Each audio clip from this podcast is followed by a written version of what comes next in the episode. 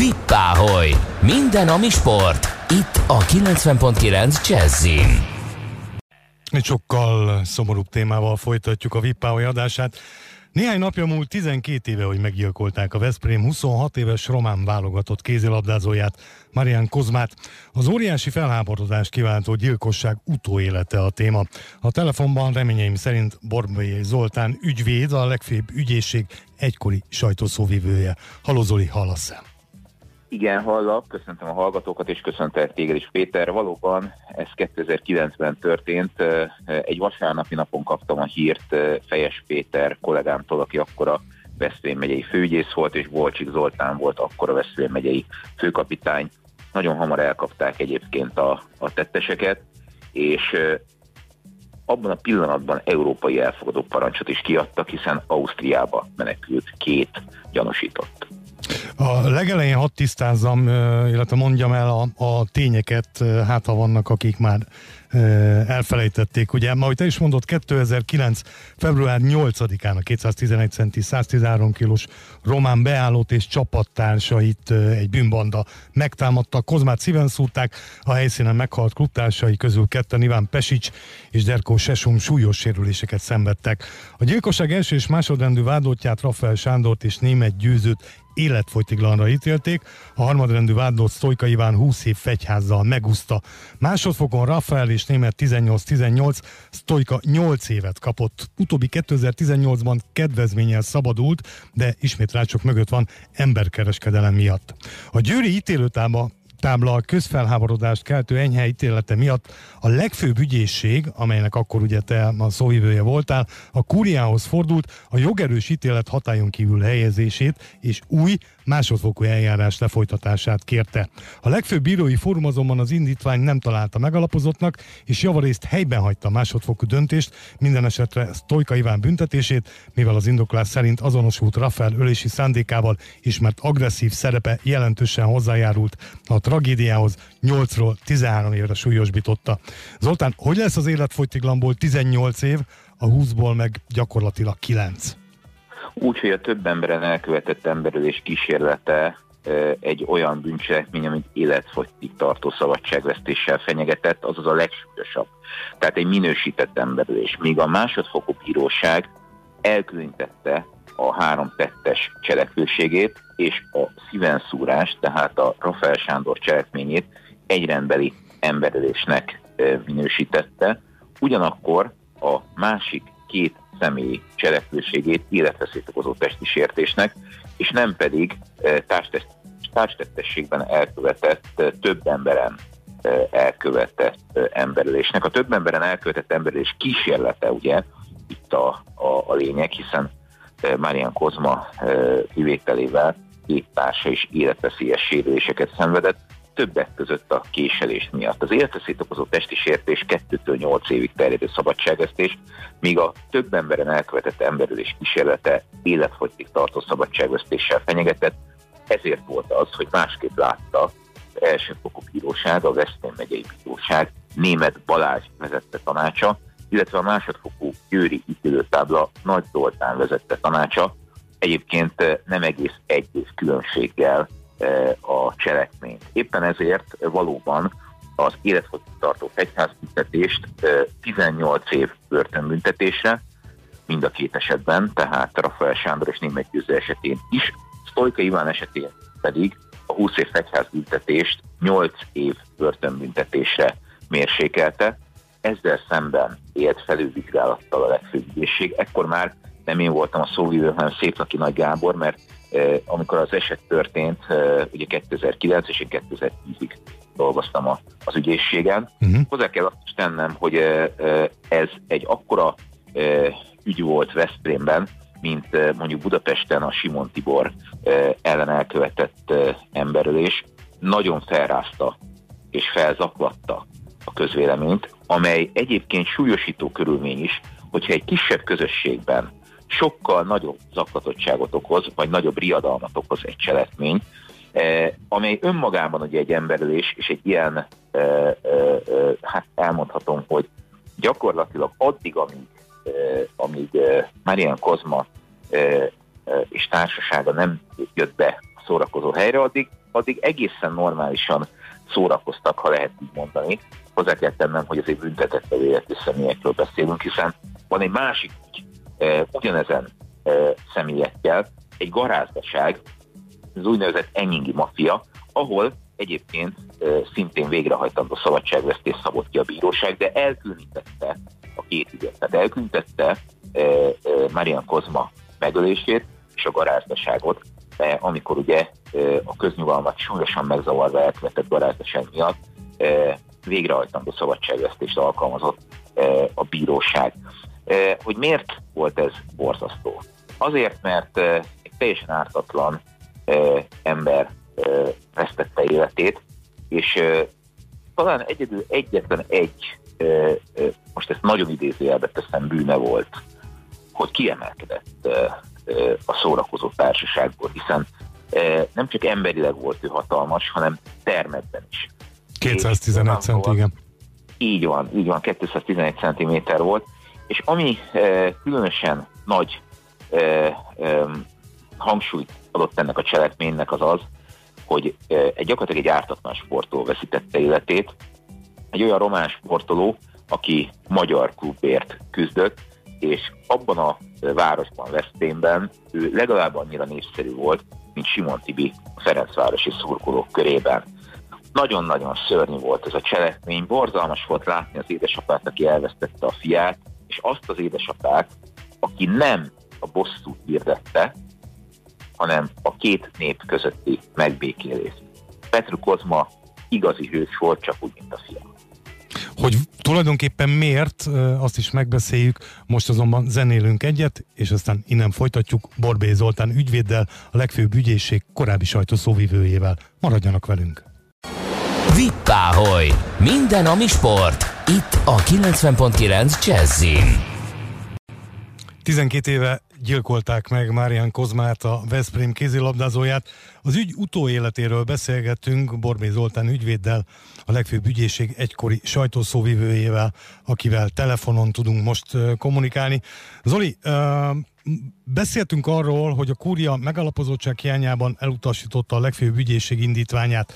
Számomra laikusnak, abból, amit te a zenét megelőzően mondtál, mégis az következik, pontosabban következne, hogy mivel nagy köz, nem biztos, hogy jó a terminus technikus, amit te használtál, és amit most már, hogy amit most én mondok, tehát, hogy mivel óriási közfelháborodás övezte ezt az ügyet, ezt nem kellett volna mégis figyelembe venni a kúriának? Hát az nagyon nagy baj lenne, hogyha gyakorlatilag a közfelháborodás döntene a minősítésről, de az egészen biztos, hogy a közfelháborodás a súlyosító körülmény, de azt, hogy a minősítés megváltozzon, azt kívülről a közfelháborodás nem tudja befolyásolni. De azért azt mondja, Értem. hogy a felülvizsgálat részben eredményes volt, hiszen a harmadrendű váltott büntetése, amely 8 év börtön volt, a kúria döntése kapcsán 13 év börtönbüntetésre emelkedett, mégpedig azért, mert ott igenis megállapították a szándékegységet, a harmadrendű vádlott szándékegységét a többi társával, tehát azt, hogy egymás tevékenységéről tudva közösen valósítják meg a bűncselekményt. Ez egyébként az egész cselekményre érvényes. Két dolgot hadd emeljek ki. Akkor a Veszprém megyei főkapitány Bolcsik Zoltán volt, és a, a Veszprém megyei főügyész Fejes Péter hihetetlen módon együttműködtek a konkrét ügy nyomozásában, és az A2-es autópályán Ausztriában osztrák rendőr kollégák segítségével fogták el a két menekülő gyanúsítottat, majd a harmadrendű Szolika Iván néhány nappal később feladta magát. Azért nagyon fontos, mert ebben az ügyben többek között a televíziós technika is óriási szerepet játszott, hiszen voltak térfigyelő kamerák a szórakozó helyen, így rekonstruálni lehetett a különböző résztvevők mozgását. Sajnos látható, azért mondom, hogy sajnos, mert borzalmas végignézni ezt a videót, ahol látható a barátnőjével a lépcsőn lemenő Marian Kozma, aki egy nagyon-nagyon-nagyon jó arcú, nagyon-nagyon nyílt tekintetű ember, és az is látható, ez elkövetők hogy mennek fel a lépcsőn, sőt az is látható, amikor már bent a szórakozó helyen megszúrják. Tehát e, itt egy olyan videó e, e, elemzés történt, illetve egy olyan videó animáció készült, amelyben egyébként annak idején némi szerepem annyiban volt, hogy a televíziós technika, az egyik stúdió már akkor tudta ezt a videoanimációt, és többek között például a bűnügyi műsorok is bemutatták, de ezt a videoanimációt a tárgyaláson is bemutatták. Ezek után készült Kálmista Gábor Szíven szúrt ország című filmje, amely nemzetközi fesztiválon is díjat nyert. Nézd Péter, ez egy nagyon nehéz kérdés, hiszen az, hogy hárman felállnak egy sportolóval szemben, egyiknél van a kés, azt a szúrást, ami a film címe és a szíven szúrást, az egyik valósítja meg, akkor az a bíróság, és itt nem akarom bántani a másodfokú bíróságot, félreértés ne essék, az elsőfokú bíróság azt mondta, hogy itt szándékegység állapítható meg. A másodfokú bíróság kitartotta mellett, hogy itt egy ember volt, aki az életlenes cselekményt, tehát emberülést végrehajtotta, míg a másik kettőnek erről nem volt bizonyíthatóan tudomása már, hogy arról, hogy ő hova akar szólni, ki akarja oltani az életét már ilyen Kozmának, avagy most nagyon idézőjelbe teszem megint, csak bántalmazni akarja. És ugye ilyenkor az életelni cselekmények minősítésénél korábban a 15-ös irányel volt eh, hatályban, most már ez egy 2013-as jogegységivel megváltozott. Eh, többek között például eh, a jogos védelemnél az arányosság gyakorlatilag teljesen háttérbe szorult, és minden kockázatot a támadóra telepít az új szabályozás, de a korábbi úgynevezett 15-ös irányelv szintén meghatározta azokat a szempontokat, amely alapján el lehet határolni az emberülést például az életveszélyt okozó testi sértéstől. Hiszen a kettő között nagyon-nagyon kicsi a különbség. Ilyen például a támadott testájék, a használt eszköz, és a szándékra levonható különböző következtetések, amelyeket nyilván te is tudod, hogy a szándék, tehát hogy valakinek mi van a fejében, egyetlen egy dologból lehet arra következtetni, a külvilágban megnyilvánuló cselekedeteiből. És ezt két bíróság eltérően értékelte. A kúria a harmadrendű vádlott esetében megállapította a szándékegységet, és a 8 év szabadságvesztést 13 évre súlyosította. Hm. Ami még érdekes, és tettem az előbb, és ezzel tartozom neked, hogy ugye elkülönítették a két ügycsoportot, volt egy garázdaság, mégpedig egy csoportosan és a köznyugalmat súlyosan megzavaró, nyilvános rendezvényen elkövetett garázdaság, kitartottság, ez ugye egy nemi bűncselekmény, korábban, ugye ez azt jelenti, hogy valaki üzletszerű kijelgést folytató személlyel egészében vagy részben kitartatja magát, tehát ez a futtatás, hogyha most itt köznapi Igen. Nyelven akarom fogalmazni, illetve testi sértés büntette miatt. Itt ugye a büntetések három év hat hónap börtön, három év négy hónap börtön a másodrendűnek, és három év börtön a harmadrendűnek.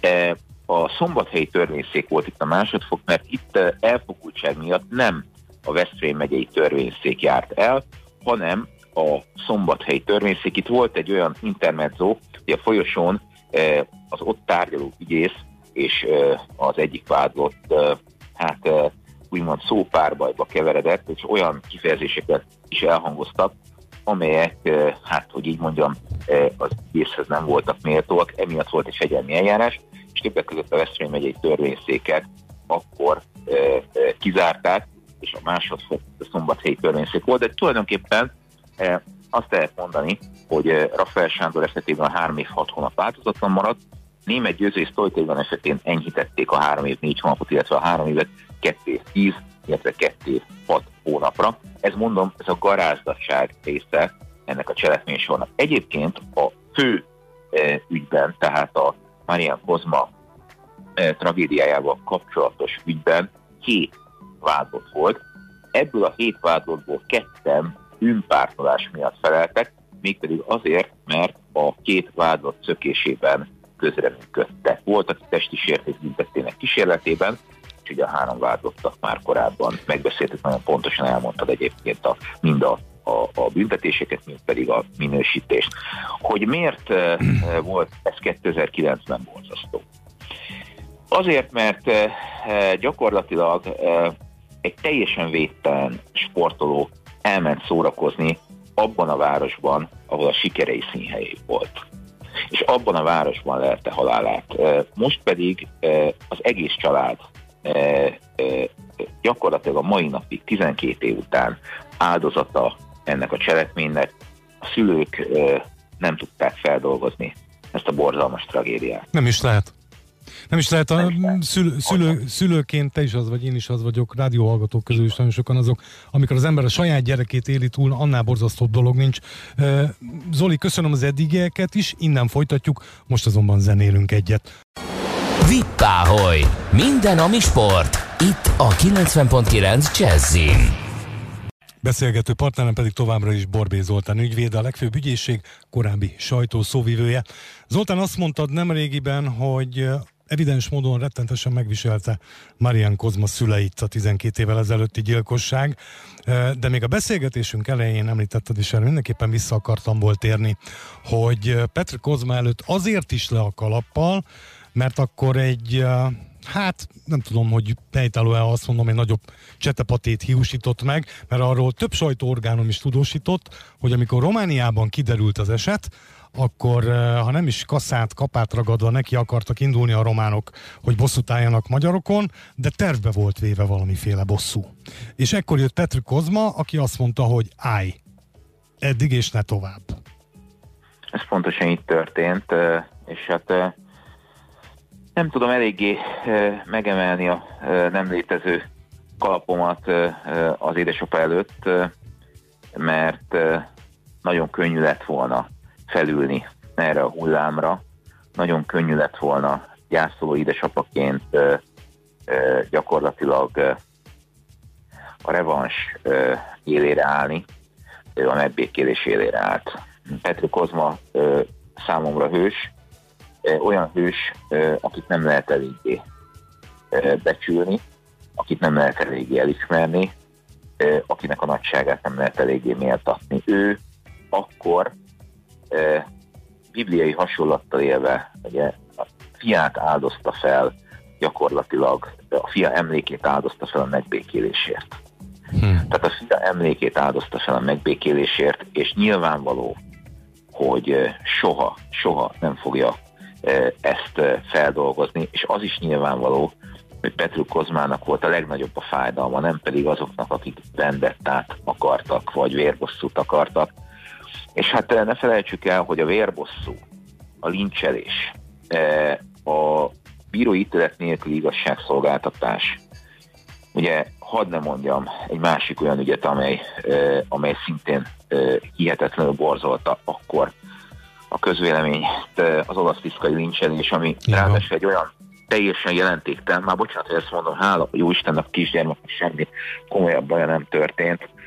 Hát nézd, akkor egy nagyon felfokozott hangulat volt az országban. Mondanom sem kell, hogy roma szervezetek is felhívták a figyelmet arra, hogy nehogy véletlenül elszabaduljon a pokol, hiszen hangsúlyozom, ez a kisebbségi társadalomnak is borzasztó tragédia.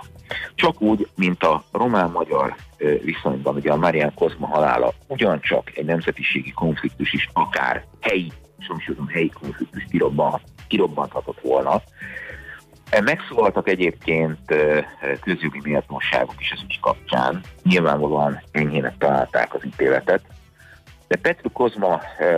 Hát bocsáss meg, maga Orbán Viktor miniszterelnök is felemelte a szavát és Navracsis Tibor. És Navracsis Tibor. E, igazságügyi felelős miniszter, van. E, igen, e, ugyanakkor e, hangsúlyozom azt is, hogy Petru Kozma nem jogi véleményt fogalmazott meg, hanem egy olyan emberi e, nagyságról tett tanúbizonyságot, hogy megakadályozta ezt, a, ezt az összecsapást. És ez, én azt gondolom, hogy e, ez akkor egy olyan tett volt, amely a román-magyar barátságot ö, ö, nem alásta, hanem sokkal inkább elmélyítette, és nagyon fontos az is, hogy ő a saját egyéni tragédiáját szorította háttérbe azért, hogy ö, itt nagyobb ö, ö, tragédia, az amúgy is nagy tragédián túl ne következzen be. E, annak idején, amikor a e, szegény Simon Tibi e, tragikus e, halála után e, ugye volt az egyik elkövető tehát az elkövetők között volt egy rendőr, és azt képzeld el, hogy amikor a megemlékezés volt, akkor ö, az egyébként semmiről nem tehető készenléti rendőrség biztosította a helyszínt, de az akkori szurkolók ezekben a készenléti rendőrökben azt a készenléti rendőrt látták, aki szintén részt vett a bűncselekményben. Na most ott az ügyészségnek kellett, egyébként a helyszínen magam is kim voltam, tehát sokkal jobb volt az, hogy oda tudtunk menni, tudtunk velük beszélni, mert ahogy mondani szokás, ez így olaj volt a tűzre, pedig aztán tényleg a készenléti rendőrök nem tehettek arról, hogy volt közöttük egy olyan személy, aki, aki, aki bűncselekménybe bűncselekmény részese volt. Tehát sok ilyen... Hát sőt, bocsáss meg, Kutasi Robert azóta, ő sincs köztünk, nyugodjon békébe, országvilág nyilvánosság elé kiállva mondta azt, hogy, hogy ne legyen bendett, ahogy állj. Simon Tibi egyik legjobb barátja végig mellette volt. Igen, szó szerint ez a mondat hangzott el, hogy ne legyen vendetta. És valóban Kutasi Robi mondta ezt. Igyekeztünk, na most itt azért még, még hadd emeljem ki talán ez így kapcsán is a nyomozásnak a, a hihetetlen alaposságát. Tehát az, hogy aznap gyakorlatilag már beazonosították az elkövetőket, nyilván itt ugye volt térfigyelő kamera Veszprémben, Simon Tibi esetében volt két térfigyelő kamera, de az egyik térfigyelő kamera felvételét egy reflektor sajnos kilőtte, ahogy mondani szokás, tehát csak egy fehér foltot lehetett látni rajta. A, a másik kamerán lehetett látni azt, hogy kifut ki a szórakozó helyről, és hogy ki mikor ér oda. Itt azonban a, a, a, a Veszprém megyei, a Veszprémi szórakozó helyen itt volt értékelhető kamerafelvétel, és ezeket a kamerafelvételeket elemezte a nyomozóhatóság, és nagyon hamar kézre kerített. Nagyon hamar azonosították, és nagyon hamar elfogták az elkövetőket, és mint említettem, a harmadrendű vádlott, a később harmadrendű vádlott feladta magát, talán négy nappal később. Marian Kozma 12 évvel ezelőtti meggyilkolásáról beszélgetek Borbé Zoltán ügyvéddel, a legfőbb ügyészség egykori szóvivőjével. Szóvivőjével innen folytatjuk a zene után. Vippáholy! Minden, ami sport! Itt a 90.9 Jazzin ahol a telefonvonalban továbbra is Borbé Zoltán ügyvéd, a legfőbb ügyészség egykori sajtószóvivője a beszélgető partnerem. A téma pedig sajnos szomorú, 12 évvel ezelőtt gyilkolták meg Marian Kozmát, akinek az édesapjáról Zoltán már említést tett, ugye nevezett Péter Kozma, és róla jutott eszembe Zoltán, hogy a bíróság mintegy 200 millió forintos kártérítést ítélt meg a családnak, de a hozzátartozók még egy filért sem láttak. Mit lehet ilyenkor tenni? Bocsánat, még egyszer, ne haragudj, csak nem hallottam az ítéletet, hogy mennyi, mennyi volt a... a Valamivel mondtál? több mint 200 millió, 211 millió egészen pontos. Volt, az az igény volt. Én úgy tudom, hogy valóban Marian Kozma szülei és két lánytestvére 2012. június 4-én e, e, adta be a keresetet, és Pataki Árpád bíró által vezetett polgári perben 200-250 millió forint kártérítést kért a, gyilkosoktól. 2015-ben a kárigényüket lecsökkentették, és végül a bíróság első fokon 16 millió forint, akkor még úgy hívták, hogy nem vagyoni kártérítés, most már sérelemdíj az elnevezése, ami egyébként sokkal jobban is megfelel a mostani elnevezés az akkori terminológiának, mert büntető kártérítés, tehát a sérelemdíj az gyakorlatilag a nem vagyoni kárt váltotta fel, de abban teljesen igazad van, hogy ebből az akkori nem vagyoni kártérítésből már a sérelemdíjnak nevezett személyiségjogi kártérítésből a család valóban. Én amikor, bocsáss meg, én amikor készültem beszélgetésünkre, mindenhol 200 milliót olvastam, de véletlenül sem akarnék veled vitatkozni. Igen. Nyilván te, te, te, tud, te tudod jobban. Fokú, az első fokú döntés volt a 16 millió, egyébként igen, ezt, ahogy mondtad, később lecsökkentették ezt a kárigényt, az eredeti kártérítés igény volt, de tulajdonképpen az a legfontosabb tény, hogy sajnos ebből valóban nem kaptak semmit. Mit lehet ilyenkor tenni? 2020-ban született egy új törvény a bűncselekménnyel okozott károk gyorsított eljárásban történő behajtásáról.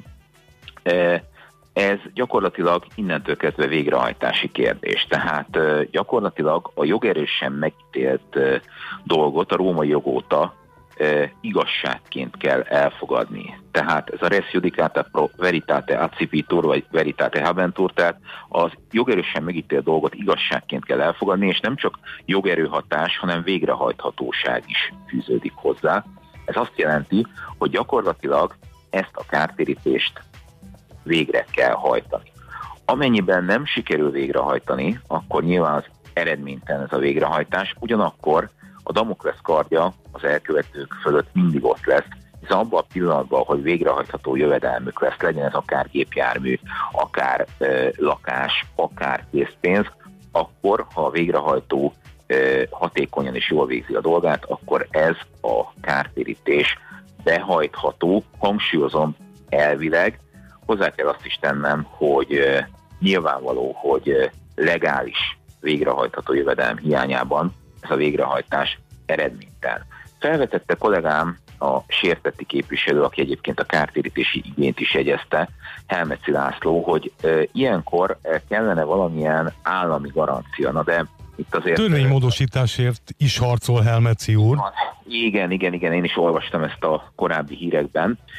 Na most itt ilyenkor, hogy az állam helytállási kötelezettsége a bűnelkövetőkért, ez legalábbis számomra problematikus, hiszen az állam ugyanúgy jogalany a, a polgárjogi jogviszonyokban, és az, én nem látom annak teljes mértékben a, az okát, hogy a bűnelkövetőkért az állam vállaljon mondjuk idézőjelbe kezességet vagy garanciát. Ettől függetlenül én értem, hogy mi volt kollégám szándéka az, hogy ez a többszörösen is sebzett család, ahogy Kálomista Gábor filmje ugye szíven szúrt ország, ez a képletesen szíven szúrt család valamilyen kártérítést kapjon, amit én abszolút támogatok, teljes mértékben osztozom és egyetértek az igényükkel.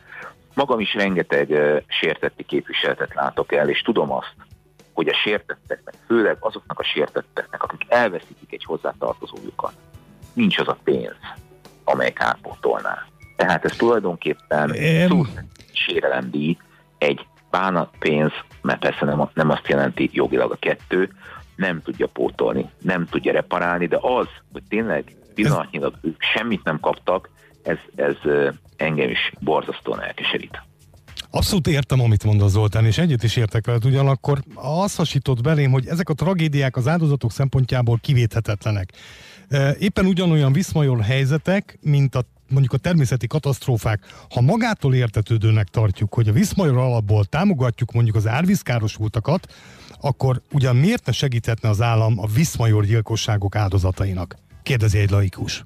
Nem laikus, ez egy, ez egy nagyon okos és, és, és jó felvetés. Erre azt tudom mondani, hogy ez törvényalkotási kérdés. Tehát, de az a baj tudod, hogy ezekre a borzalmas tragédiákra, legyen ez a Móri ügy, legyen ez Simon Tibi e, e, halálos bántalmazása, életének kioltása, Marian Kozma életének kioltása, az olasz tiszkai lincse is, ezek olyan tragédiák, ahol az állam e, annyiban tud e, annyiban tudja helyreállítani a jogrendet, hogy a bíróságai útján példás és kellően szigorú ítéletet hoz. E, ezen túl e, állami kártalanítás vagy kártérítésnek a, a, a kérdése már sokkal bonyolultabb, hiszen az állam e, nem vállal közösséget ezekkel a bűnelkövetőkkel, és nagyon nehéz mögötte állniuk kvázi kezesként, még akkor is, ha tudom, hogy nem csak Petru Kozma, eh, hanem az egész család maximálisan megérdemelni, hogy valahonnan, valamilyen alapból, ahogy te mondtad, eh, végül is eh, kárpótlást nyerjenek, vagy kapjanak valamilyenféle sérelemdíjat, akkori szóval élve nem vagy kár, mert akkor még nem vagy kárnak hívták 2013-as PTK előtt.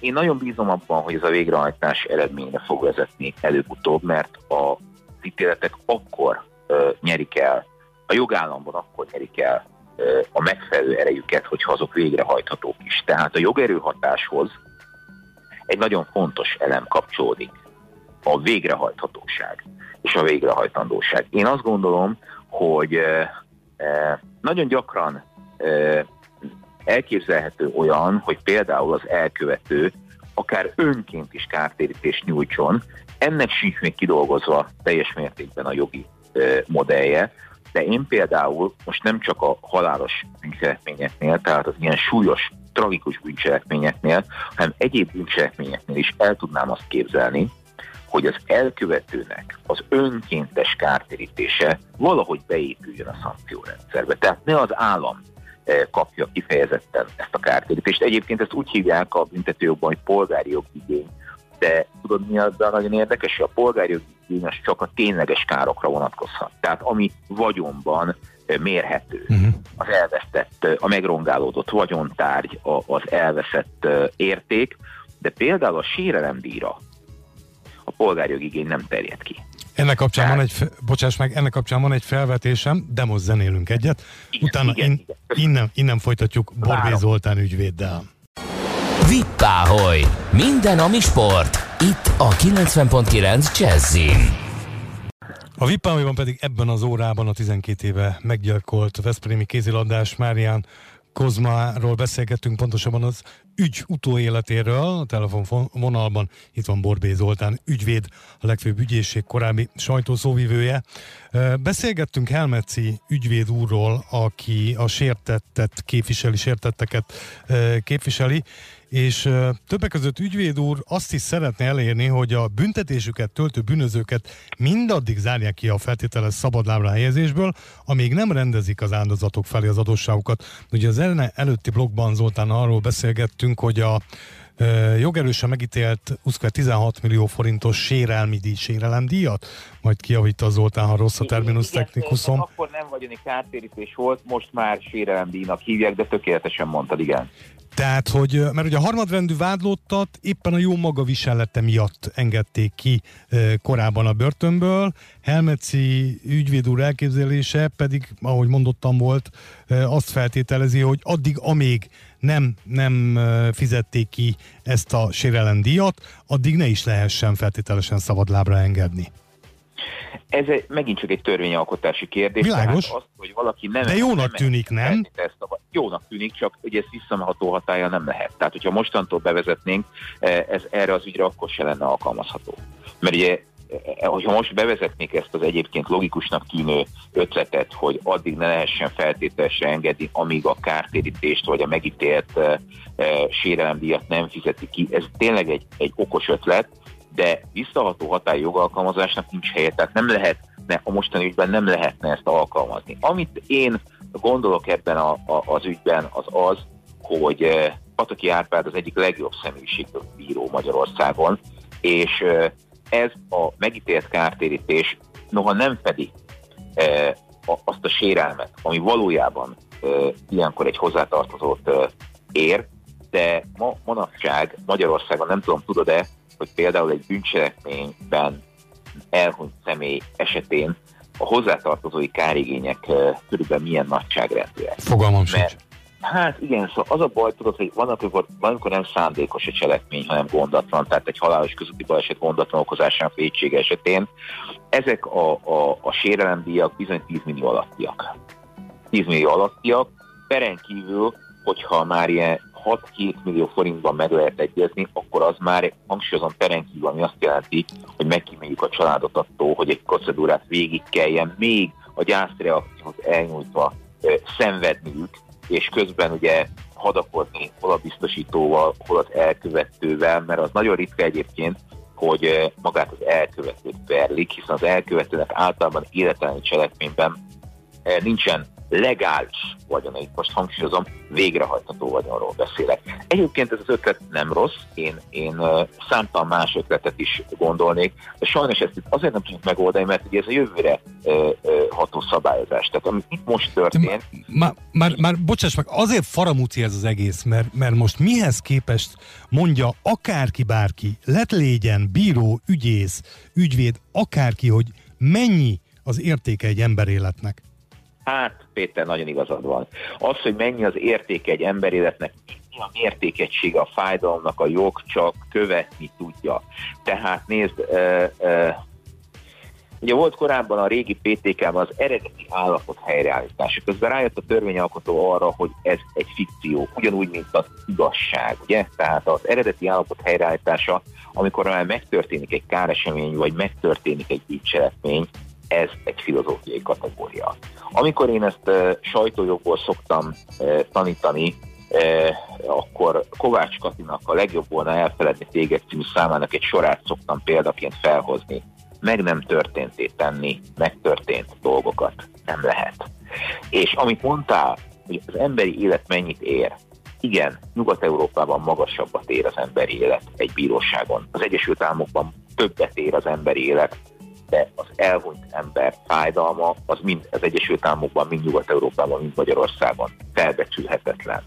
Tehát, mint ahogy a szabadság értéke is felbecsülhetetlen, az emberi élet értéke is felbecsülhetetlen, de tudod, a bírókat védve valamilyen összeget ilyenkor meg kell ítélni. Tehát nem mondhatjuk azt, hogy e, ez az élet, mint hogy minden élet, főleg Marian Kozma élete, Simon élete, vagy az olasz tiszkai tanár élete, de sorolhatnám, vagy amikor gyermek veszíti életét egy bűncselekményben, képzeld azt el, a hozzátartozók fájdalmát nem lehet pénzre váltani. Há, hogyne? Pénzre hogyne. kell váltani, hiszen a sérelemdíj, a korábbi nem vagyoni kár pontosan erről szól, és nagyon nehéz a bírói gyakorlatot alakítani. Egyet azért elmondanék. Én, ha rajtam múlna, én valóban az emberi élet elvesztésénél magasabb kártérítési összegeket ítélnék meg. De ez az én egyéni véleményem, nem akarom befolyásolni a gyakorlatot. Még egyet talán ö, ö, kevesen tudnak, hogyha valaki egy bűncselekményben mondjuk súlyos sérüléseket, maradandó fogyatékosságot szenved, de túléli, akkor a bírói gyakorlat általában magasabb összeget ítél meg uh-huh. a túlélő áldozatnak, mint a hozzátartozóknak hozzátartozói kárigény címén. Zoltán, nagyon kevés időnk maradt, és uh, kicsit az az érzésem, nem is kicsit, hogy polemizálunk. Én kérdezek, te tisztességgel, szakmaisággal válaszolsz, viszont nem jutottunk egyről a kettőre, és ez nem a te hibád. Mit tud, mit tud tenni ebben a helyzetben uh, Marian Kozma édesapja és édesanyja? Péter, igazad van, nem jutottunk egyről a kettőre, éppen azért nem jutottunk egyről a kettőre sajnos, mert sem Marian Kozmát, sem Simon Tibit nem tudjuk visszahozni. És ebben ez a borzasztó. Ez így van. Tudnak tenni. Uh, uh, ahogy így láttam uh, Kozma, uh, Marian Kozma édesapját hívő ember, és abban bíznak, hogy találkoznak a fiúkkal például, illetve az, azzal, hogy a, a, abban tudunk segíteni, uh, hogy van egy kiváló jogi képviselője, és meg kell próbálni a jogerősen megítélt ítéletet végrehajtatni. A jog eszközeivel, hangsúlyozom, mert ha nem a jog eszközeivel hajtjuk végre, is ugyanolyan útra tévedünk, mint az elkövetők. És ezt el kell kerülni. Mert abban a pillanatban jön a vendetta, hogy Kutasi Robi mondta annak idején eh, Simon Tibi meggyilkolása kapcsán, illetve haláltak az testi sértés volt végül a minősítés, eh, illetve az marad, hogy kezébe veszi mindenki az igazságszolgáltatást, amitől mindenkit nagyon óvnék, és Petru Kozma, Mária Kozma édesapja pontosan ezt akarta elkerülni. És ettől lett a szemembe, ettől is lett egy hatalmas hős, egy óriási ember, aki a fia emlékét is ö, ö, ápolva nem hagyta, hogy elszabaduljanak az indulatok, nem hagyta, hogy egy újabb tragédia következzen be, miközben nyilvánvalóan szemes írt. Ez a végszó Borbély Zoltán ügyvédnek, a legfőbb ügyészség korábbi sajtószóvivőjének. Nagyon köszönöm a szakmai hozzáértést és a segítséget, amit az elmúlt órában nyújtott. Zoli, köszönöm szépen még egyszer. Köszönöm szépen, és a hallgatóknak pedig azt kívánom, hogy soha ne éljenek meg ilyen fájdalmat, mint Marian Kozma édesapja. Legyen így. Önöknek pedig megtisztelő figyelmüket köszönöm. Ha tetszett, amit az elmúlt 22 órában hallottak itt a Vippáholyban, akkor tartsanak velem mához egy hétre, jövő héten vasárnap délután négytől, addig pedig vigyázzanak nagyon magukra. Búcsúzik az elmúlt két óra szerkesztő műsorvezetője, Magyarósi Péter.